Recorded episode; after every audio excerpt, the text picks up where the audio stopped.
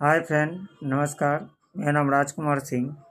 मैं कुल नगर से हूँ और मैं एक एम एल एम कंपनी के विषय में आप लोगों से बात करना चाहता हूँ।